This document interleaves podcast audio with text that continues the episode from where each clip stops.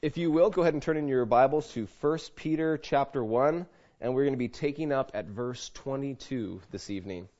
Now, I want to just take a second and bring us back to what we we started with in this. Do, do you guys remember like the, the, main premise when I was talking about this book? Do you guys remember like kind of the the application I was making? How you know Peter he's going to take us into this whole section of scripture where it's like, hey, you know what?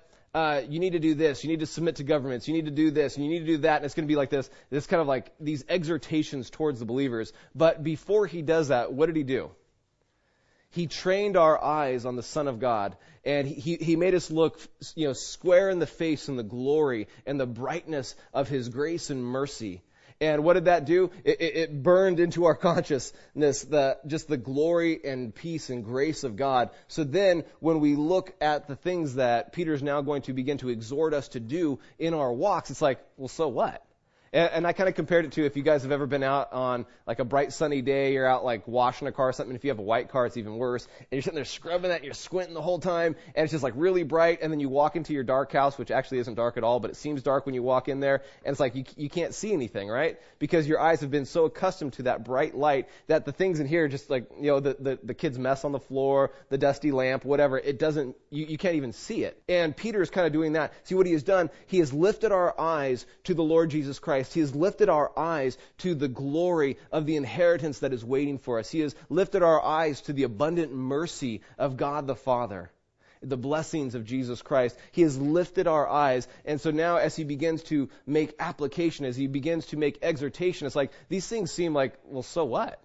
So what? You know, who, you know, who cares? Um, that that song, you know, the the wonderful cross. I mean, that that is like, you know, if all of nature was mine, you know, it, it wouldn't be enough of an offering for the Lord because you know He is worthy of so much more. And yeah, I, I was just, I, I love this song, the the How Deep the Father's Love for Us.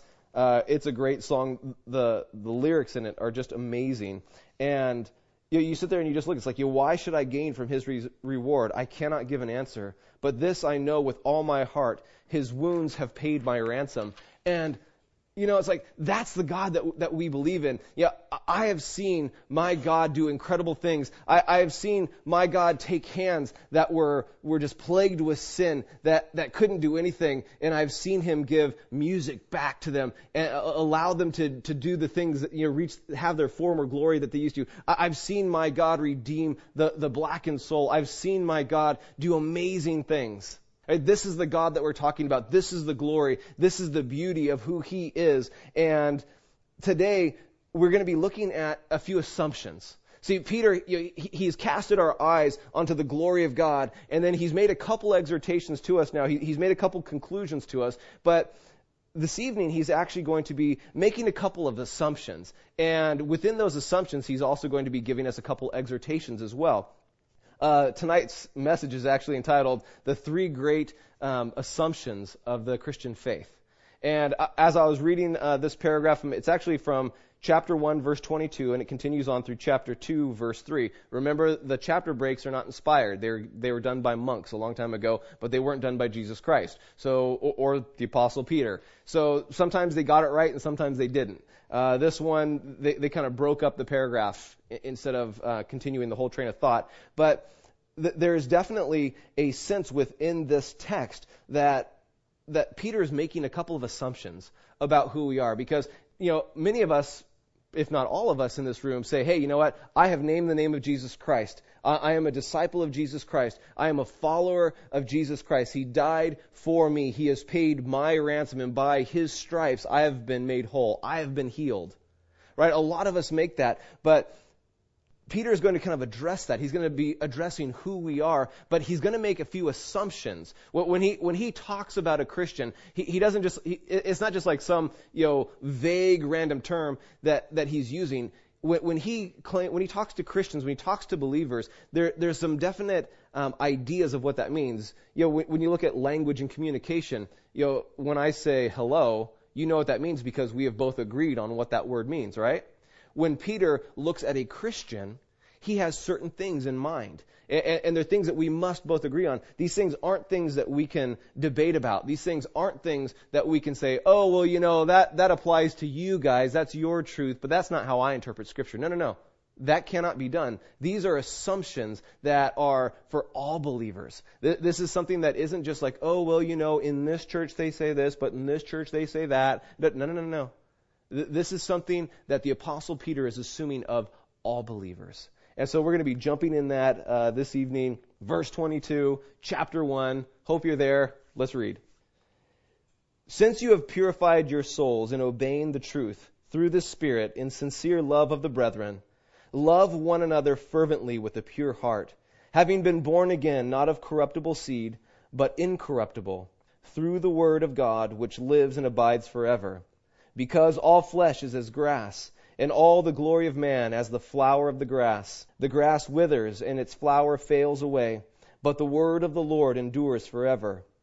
Now this is the word which by the gospel was preached to you.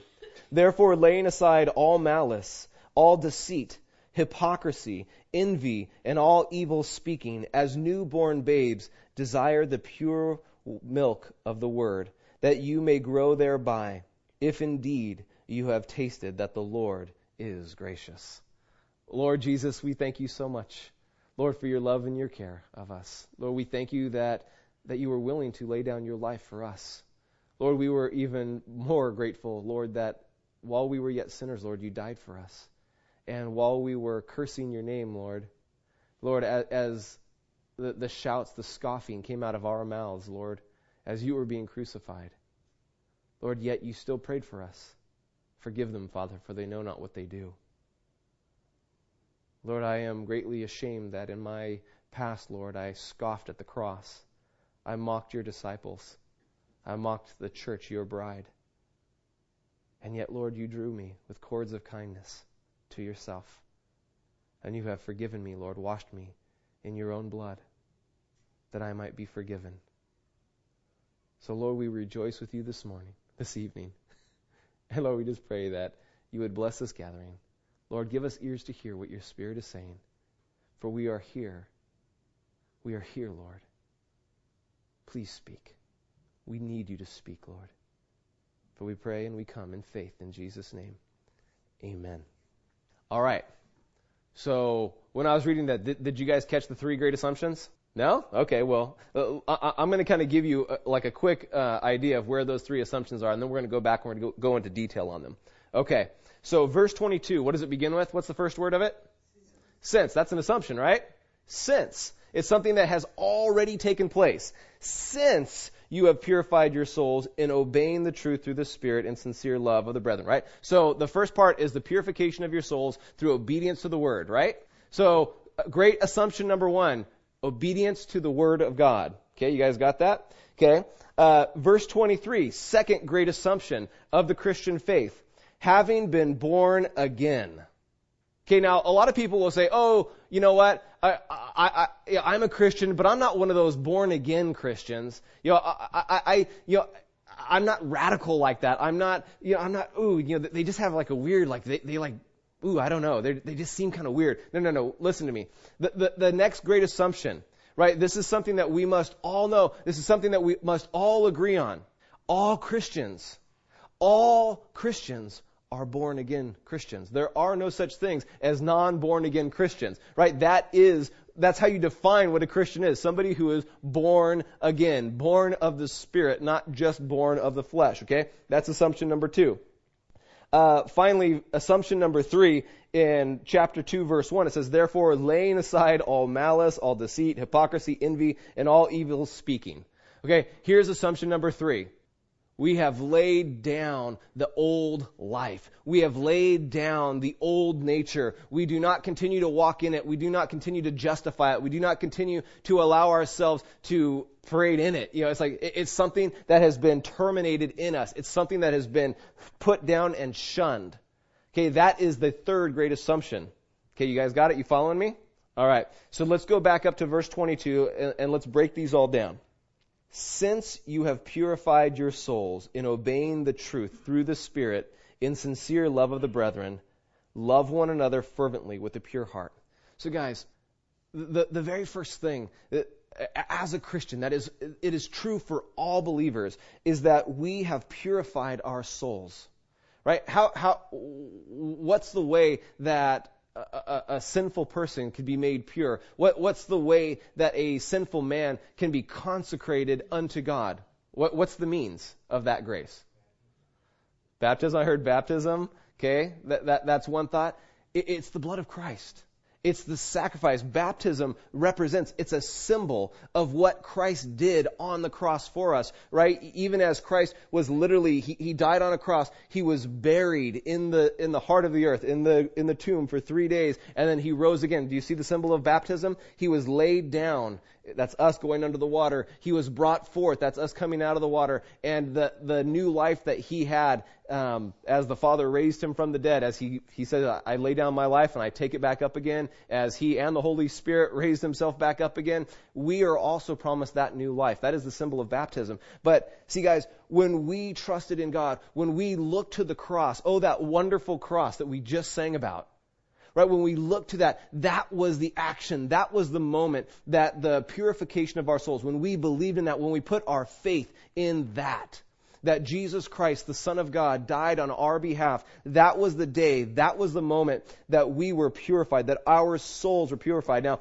when you look at that word, it actually means the, your breath. It, it is to like sanctify breath. Now, let, let me just get this straight. What, what Peter is talking about is he's not saying you need a Mentos. Right? He's, he's not saying that you need an Altoid. He's not talking, it's not that kind of breath. It is the breath that God has breathed into us. It is the life that God has given. It is the soul. Okay, that is what is being addressed here. It is the purification of that part of us that is divine. It is that part of us that is of God, the breath of God breathing life into us. Right? That is the thing. Well, how, how, did you find out about this? How, how was it that you gave your heart to the Lord? How was it that you put your faith in Him? It was through obedience to His word, right? I, mean, think about it. How, how, was it? You know, none of us were there. None of us, you know, walked, you know, with Jesus. None of us all hold that thing. It was all through His word, right? We have read this word. We have testified that it is true.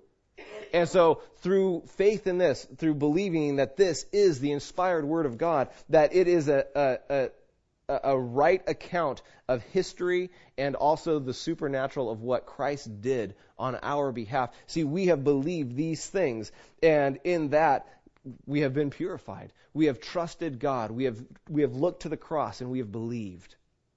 Right? But it was all through the Word of God. So, see, we have done that. Now, obviously, this book, anybody ever read this book and not understand it at all, be completely confused by it, especially before you gave your heart to the Lord? You're just like, ah. You know, the, the first time I read this book, uh, I began reading and I read only the red words. It's like, hey, I'm just going to find out what Jesus has to say. And then when Jesus came to the part where he said that unless a man, you know, you know, hate his mother, father, and all that, you know, he's not worthy to be my disciple. I literally took the Bible, I got angry at it, and I threw it. And I came to Heidi and I put my finger in her face and I said, what if you don't agree with what Jesus said? And she was very wise and she didn't say anything.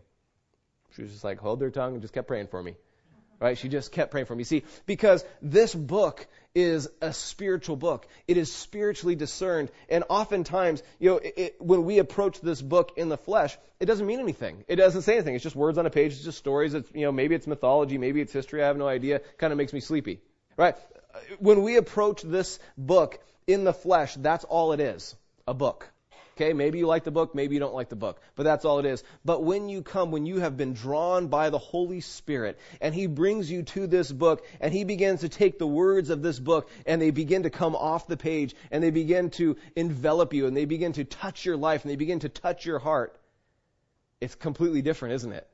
You guys have had that experience, huh? When you read the word, and all, it's like God is speaking to you personally. It's like God is showing you exactly what is going on in your life. He, he's, he's touching you exactly where you are. He's speaking to your condition. He's speaking to what you're facing right now in your life because it is a spiritual book and it is through the Holy Spirit that, that we have discerned these things. It is through the Holy Spirit that we have understood His word and it is through His word that we have put our faith in Jesus Christ and it is through Jesus Christ that we have purified our souls. You guys following me? Right there it is. And then not only that, but he says, insincere uh, love of the of the brethren. So he says, since you have purified your souls in obeying the truth through the Spirit, insincere love of the brethren. Now that word, sincere love of the brethren, it's the word phileo. You guys have heard me talk about that before. If you've listened to K Wave, you've heard pastors talk about phileo. It's brotherly love. And, and it's literally saying, hey, you know what? This is an assumption. This is an assumption that you have believed in the Lord Jesus Christ. You have come to that through the Word of God, and you have been guided into that through the Holy Spirit of God. And in that, you have come into this sincere love of the brethren, of your brothers and sisters in the Lord. Now, how many of you have a brother or sister in the Lord that you can't stand? okay. Now listen. It's assumed, it's assumed when you gave your heart to the Lord that you have come in a sincere love of the brethren. So how many people have a hatred of one of your brothers in the Lord? Good answer. Good answer. It's not my word, it's his. Okay, so there's an assumption that when we become brothers and sisters in Jesus Christ, we are a loving family. Okay, a loving family. You ever, you know, now if you come to our house, it's not always loving. You see, uh, you know, Sarah and Livy and Chloe before Trinity, and, and, and, and you would hear some like fights going on. Give me my toy back! Ah! Yeah, I mean, one of my absolute favorite stories of Trinity and Sarah was, th- this is a great one. It, it fits right into this, trust me.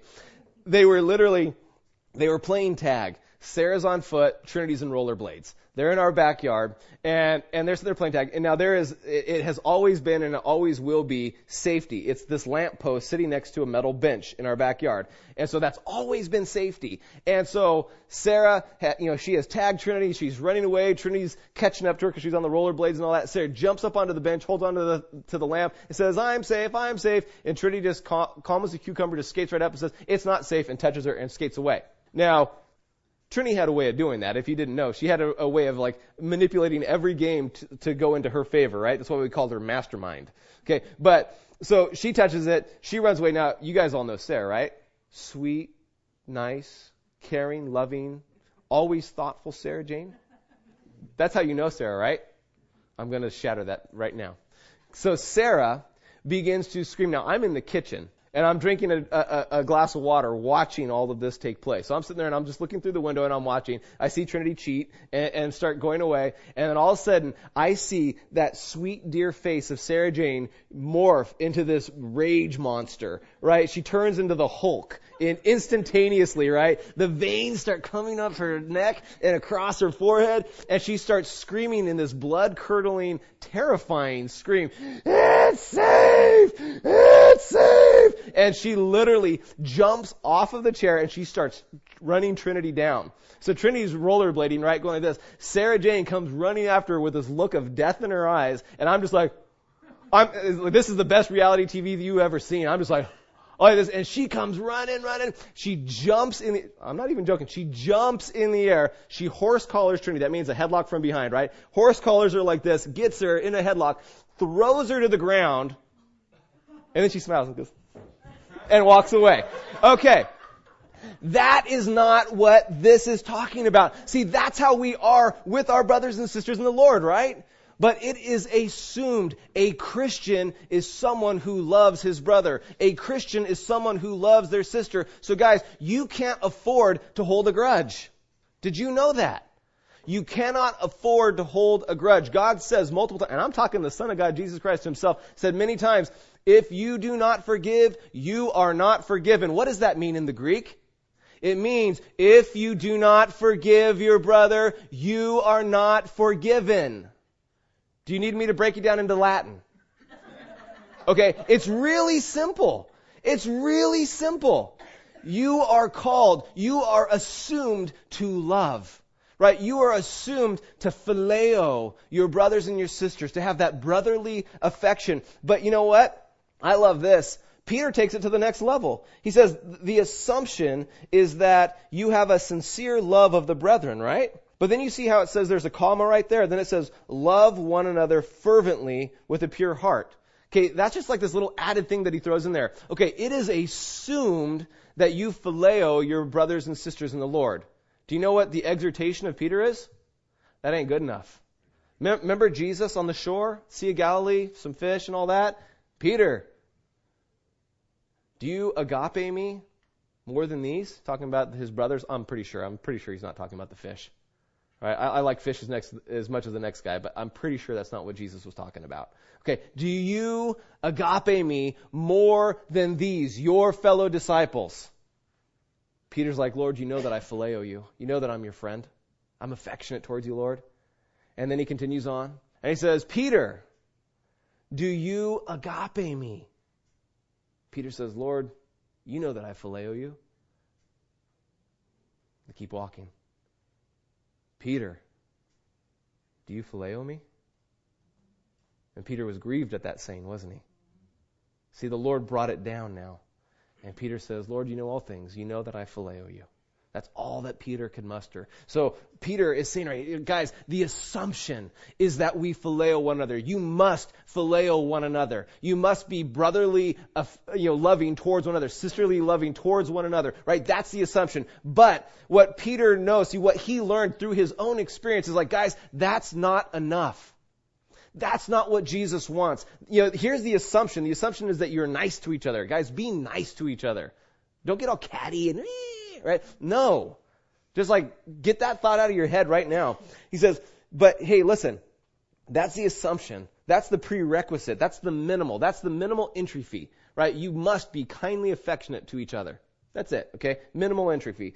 But, if you really want to bless God, if you really, really want to honor the one who died for you, then he says, agape one another fervently with a pure heart.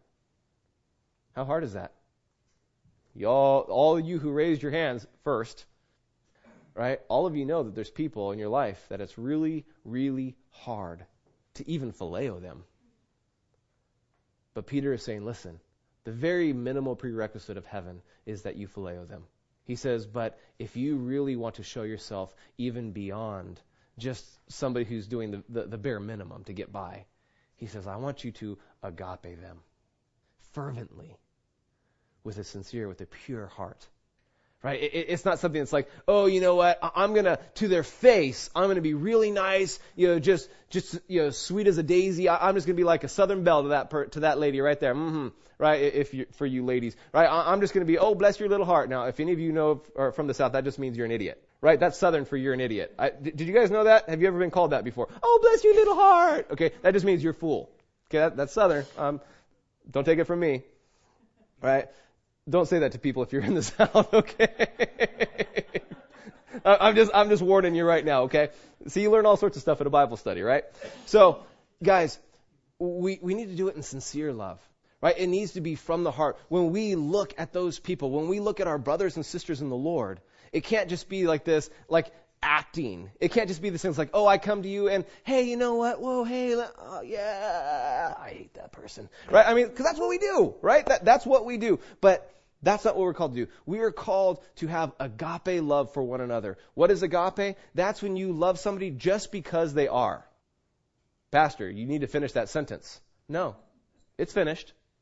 Not because they are nice to you, not because they are generous, not because they are very friendly and fun to be around. You need to love them because they are, because they exist, because Jesus Christ poured out His blood for them because God sent his own son to be bruised and chastised for them. And so, because of that and that alone, you need to love them.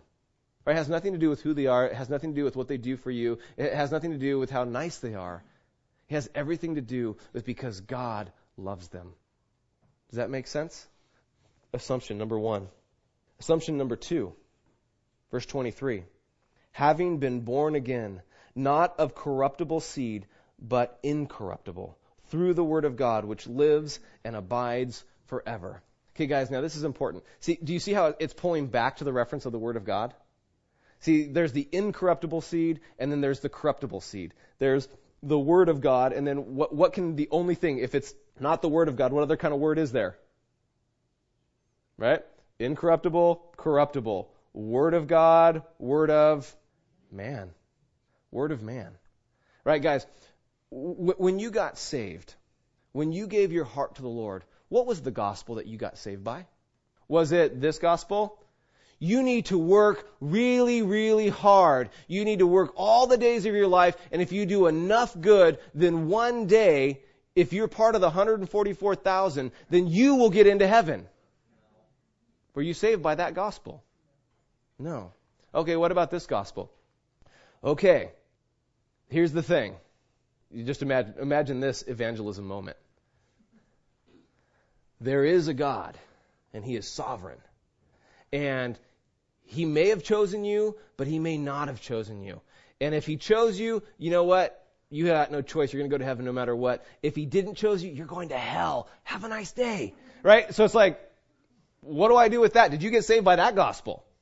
No. What was the gospel? See, see, these are words of men. That's what they are. They're doctrines of men. They're ideas, they're thought processes that their, their ends aren't really proven. They're just, they're theories, they're ideas, but they're not really the Word of God. And so, so Peter is, he's distinguishing between these things. He says, you have been born again. What is being born again? It's being born of the Spirit. You put your faith in Jesus Christ. What's the event that follows directly after that? the Holy Spirit of God, God Himself, enters into you. You're literally possessed by God. That's kind of an interesting thought, isn't it? Right? God comes into you. He becomes your conscience. He's the one who begins to guide you and direct you in the paths of righteousness. Right? He comes into you. Right? But it wasn't through the gospel of men. It wasn't through the gospel of weird theologies. It wasn't the gospel of those things at all. It wasn't Arminianism. It wasn't Calvinism. It wasn't uh, Jesus only doctrine. It was, sure wasn't prosperity doctrine right? You, you, didn't come to the Lord through those things. See, those are corruptible seed. You came to faith through the incorruptible seed of the Word of God, right? It, is so important that we understand what is this gospel that we have believed in. And, and guys, it, it's so important, and I've said it before, but I'm going to say it again because I believe it passionately. What is, what, do you guys know what my theology is? Do you guys know what my theology is? Do you, do you know what I am? Am I a premillennialist? Am I a, you know, what am I? It's pretty, that's pretty important to know what your pastor is, right? Like where, where I stand. Okay, th- this is my theology in a nutshell. The Bible says. That's it. The Bible says ology, right? You can look it up, I'm sure. Google it. The Bible says ology. That's, that's pretty much what I believe. Hey guys, listen, because when you look at some of these doctrines, when you look at these, these ideas of men, the, these other gospels that are like Jesus plus, or there's something else, there's little twists and turns within it. Guys, w- the only way you can come to those theologies is if you say, hey, you know what? I really like this passage right here. This is an amazing passage of scripture. But this other passage over here, it's Old Testament. It's really not that important anyway. And so I'm, I'm just going to ignore it. Or I'll discount it and say, oh, it was a scribal error. Or I'm going to say, that's not really what they, I know it sounds like that's what they meant, but that's not really what they meant. Okay, guys, what gospel did you believe? What gospel brought you to that place of salvation to becoming a born again Christian? You obeyed the word of truth. You said, Jesus is the Son of God who died for my sins and he rose three days later unto glory. And he has promised that where he is, he will come back for us and he will bring us to him. Right? That's it. The Bible says. Right? The, the kids in our children's ministry can get that. Okay? Guys, we need to look, we, we need to come back to the Word of God. We need to come back, because the, you know, there, there's a lot of doctrines of men out there right now. I, I mean, seriously, it, like I've got this this theology um, set and it's like there is so much there. And you know, as I've gone through it and really looked at it, it's like, you know, how much of this is actually scripturally based and how much of it is just words of men? A lot of it's words of men. I got some great counsel from Gaylord Tohill at Calvary Costa Mesa. I, I was doing some counseling, um, the, the, the, the prayer lines at Calvary Costa Mesa. And I was just sharing, and I was like counseling people and all that kind of stuff. And, and he calls me into his office, and if any of you guys know Gaylord Tohill, you don't, he doesn't call you into your off, into his office unless you're in trouble. So I come into his office like, what? What's going on? Aren't I doing great? Right? And, and he comes and he says, you know, he goes, the whole purpose of the prayer lines is so that people can call, give us the prayer request. You can share a scripture with them, share the word of God with them, and then pray with them. Right? That, that's the whole ministry. That's the whole thing. Because, and this was, this was the really provocative thing that he said to me, and, I, and I've, I've kept it with me ever since. He said, the more of yourself that you give, the more you talk that is beyond the scriptures, he goes, the more of yourself you, you inject into it, and the less of God is there, and it begins to dilute the power of the word. And I went, at first I was kind of offended. It's like, well, I'm going to do what I want to do. And, and then I sat down. I was like, and the Lord's like, no, you need to just be quiet. Go say you're sorry to him. Oh, okay, Lord. In the end, guys, it's like there's a lot of words, a lot of words out right now. There's a lot of doctrines, there's a lot of theologies, but in the end, we need to come back to the scriptures. What does the Bible say? Right? What does the Bible say? And there's all sorts of different topics. Once saved, always saved, you know, election, uh, grace, you know, whatever, salvation. There's a ton of them. But what does the Bible say about them?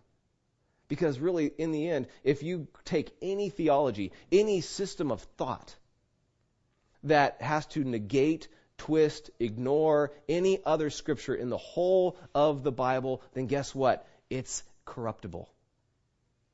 It's not the incorruptible Word of God because the totality of the Scripture, the fullness of the book, it is written of Jesus Christ, and not one jot, one, not one tittle will pass away right? It is all the inspired Word of God, and therefore every verse, every line is God breathed. What's your theology? The Bible says ology, right? That's it. So, like, if, if you want to impress your friends and they're like, oh, well, I'm a this and I'm a that. See, Paul addresses that in 1 Corinthians. Remember? I am of Peter. I am of Apollos. I am of Christ. And, and, Peter, or Paul says, is Christ divided? No. We need to be people who are serving God in truth through His Word, guided by His Holy Spirit, period. Amen? We are born again, not of corruptible seed, but of incorruptible, through the Word of God, which lives and abides forever. And here's just a little aside. Because, why? All flesh is as grass. And all the glory of man as the flower of grass. What's the glory of man? In the context of what we're talking about right now. Because whatever they, they quote in Old Testament scripture is for a reason, right?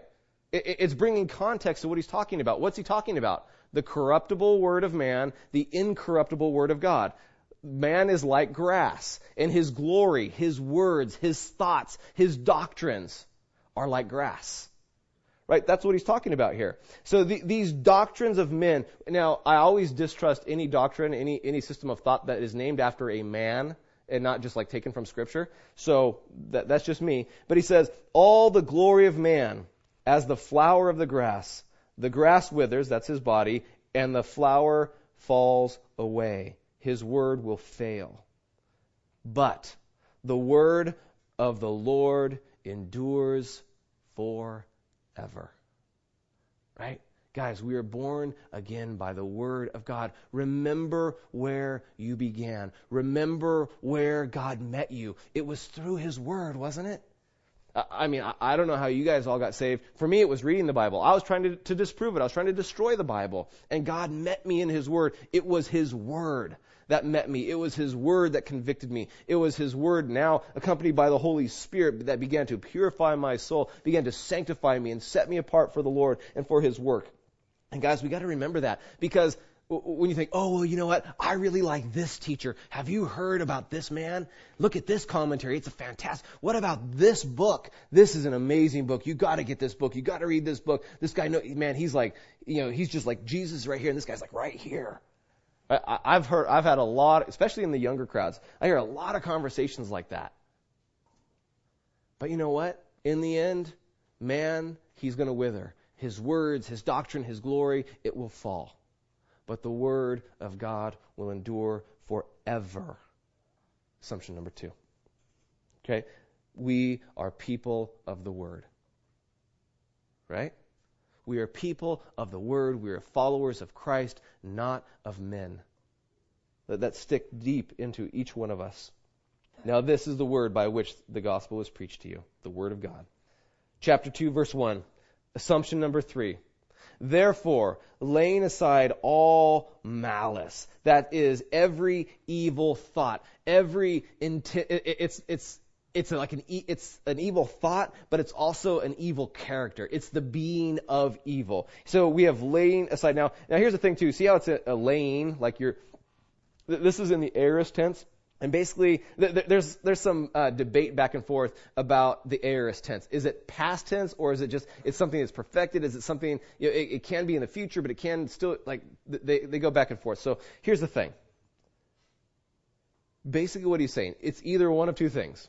God is saying you have here's the assumption that you have already laid down all your malice, all your deceit, your hypocrisy, your envy, and all evil speaking right? So it's either something that, that you were supposed to do, or um, because of the tense and the voice and the mood of this verb of laying aside, it's a command to you right now as well.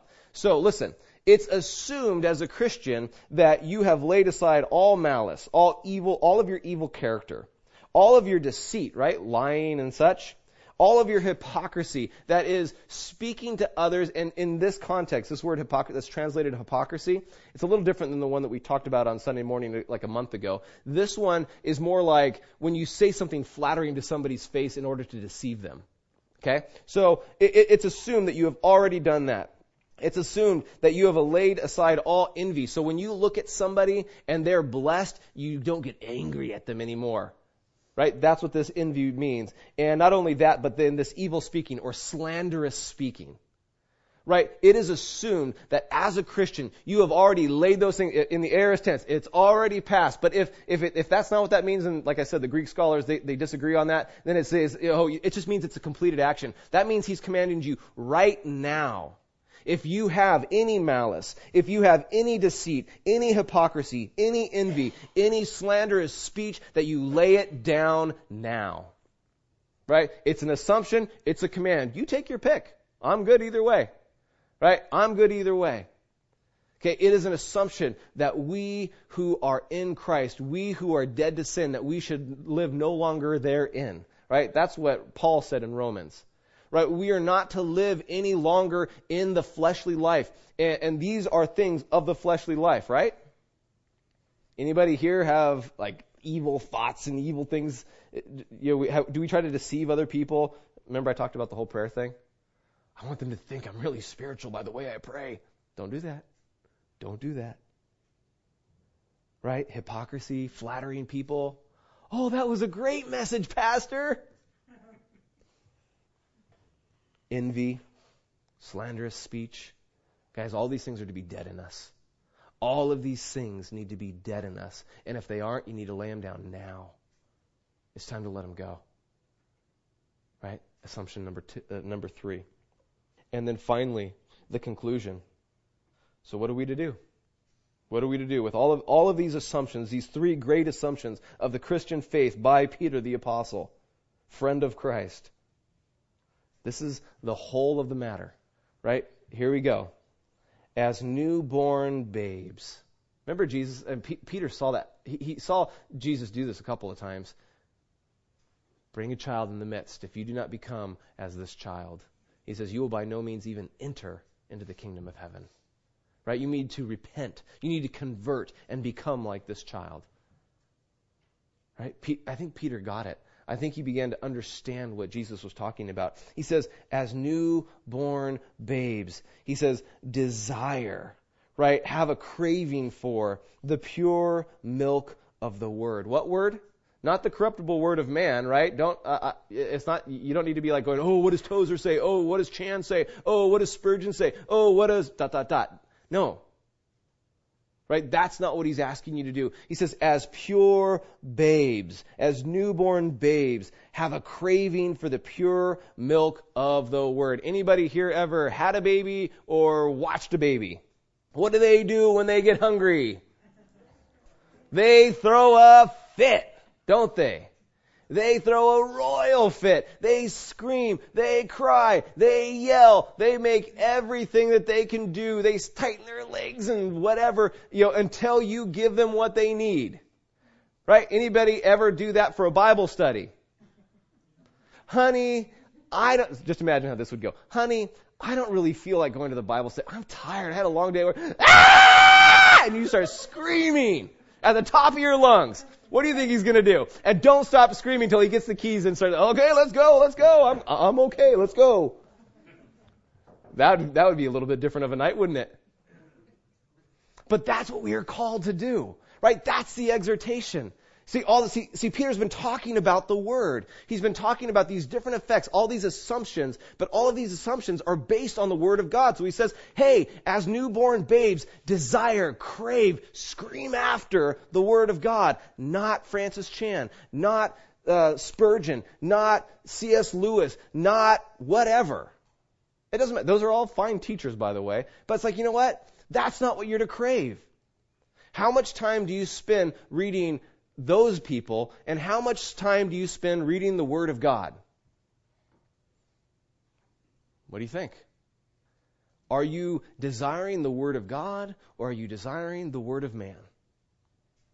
Because one is the perfect for what you need to live. A baby, do you know that a mother's milk has, it, it's a perfect food? It's like honey. It's a perfect food. It has absolutely everything that a baby needs to grow. It, it certain, literally certain time, like this happened to us once when, uh, I think it was with Trinity actually, as she, she didn't go to the bathroom at all. There was like nothing. It was like she was just drinking, drinking, drinking, drinking, drinking, and we were starting to freak out. It's like, something wrong? Is something wrong? Is something wrong? And we went to the doctor, and the doctor says, don't worry about it. You're breastfeeding, right? Yeah. Do you give her anything else? No. Don't even worry about it. Many times, as the child is growing, the breast milk is a perfect food. The body can take all of it and use all of it, and nothing has gone to waste. Wow. That's pretty cool. Word of man? That's when you start giving them baby food. What happens to a baby when you start giving baby food? Yeah, yeah, I'm not even going to mention. You all know. Whew. Okay? Word of God, word of man. That's just the way it is. I'm sorry to have so frank of an illustration, but guys, that's the illustration that he's giving. One is incorruptible, one is corruptible. Guys, we need to desire the pure milk of the word. Right? That is what we need to desire. That is what we need to seek after. That is what we need to crave after. And you know what? If we've gotten spoiled, if we've gotten just like addicted to junk food, then you know what? It's time to go on a diet. Right? Do you guys know how like how you can become addicted to sugar? Like if you just eat sugar, eat sugar, eat sugar, then it's like you have a craving for sugar and all the other good stuff you're just kind of like, nah. But it's like if you like ban sugar for a little while, also it's like, man, that, that, th- those vegetables are starting to taste a lot better now. It's like, wow, my palate's clear and it's not, I don't taste all the sugar anymore. So it's like, wow, that tastes really good actually. If you have a junk diet, corruptible word of man, and you're addicted to it, then I say, you know what? Why don't you just set it aside, set it aside for a little while, and you come over here and you eat the pure milk of the word, thereby that you might grow and see what God does. See if He doesn't build your appetite, grow your appetite for the Word of God in which you were saved. Right? That is what Peter is exhorting to us. That is what he is, eh, you know, inciting in us. That is what he is calling us to do. And he says, and, and he throws this little thing in there. Just it's like the little knife in the belly. Or that he says, if that's a painful if. He says, if indeed you have tasted that the Lord is gracious. What do you mean by that, Peter? What do you mean if I've tasted? So, incorruptible word, corruptible word, desire the incorruptible word if, if you've tasted that the Lord is gracious? Remember the three great assumptions of the Christian, right? If you're a Christian, if you have tasted and seen that the Lord is gracious, then you're going to desire His word. You're going to desire His thoughts. You're going to desire His ministering to your soul through His Holy Spirit. Not men, not teachers. You're going to desire to be in the company of God. Okay? If you guys come, and I hope you don't just come, and it's like, hey, you know, whatever Pastor Brian says, that's all good, and, and that's enough for me, man. That that's you know keeps me fed all week long. It's like, man, you guys are starving. Draw near to the Lord. Seek Him. Read His Word. Ask Him to understand it. Have, when you have those moments when the Holy Spirit is coming and He is, He is counseling you and He's speaking to you and He's ministering to you and He has your full attention. Guys, there's nothing more glorious than that. Right? What you get here is just leftovers. This is leftovers. You desire the Word. You desire an audience with the King. Right? Let's pray. Father, we just thank you so much for this, your word. Lord, we do pray that these assumptions of your Apostle Peter. Lord, that they would be a reality in our lives. Lord, and any place in our lives where these things are somehow lacking, they're not there, Lord. I pray that you would bring conviction, Lord, that you would bring mourning and sorrow, Lord, for godly sorrow leads to repentance, and repentance leads to peace and joy and favor. Lord, I pray that you would take these words, Lord, and the things that are of me, Lord, I pray the wood, hay, and stubble would be burned, and that none not one of them would be remembered, Lord, but the things that are of you and of your Holy Spirit. Lord, I pray that they would sink deep into the hearts of your people. Indeed, me as well, Lord. Help us to live by them. Help us to walk by your truth according to your Spirit, by the Word of God. Lord, we love you so much and we praise you. We open ourselves willing to you, Lord, and submit ourselves in obedience to the Word. In Jesus' name we pray. Amen. God bless you all. Have a fantastic evening. You guys are welcome to hang out. And I think there's still some cake back there, and there's coffee as well. Uh, if you have any questions on the study or anything pertaining to the Bible, Christian faith, whatever, I'm here for you. God bless.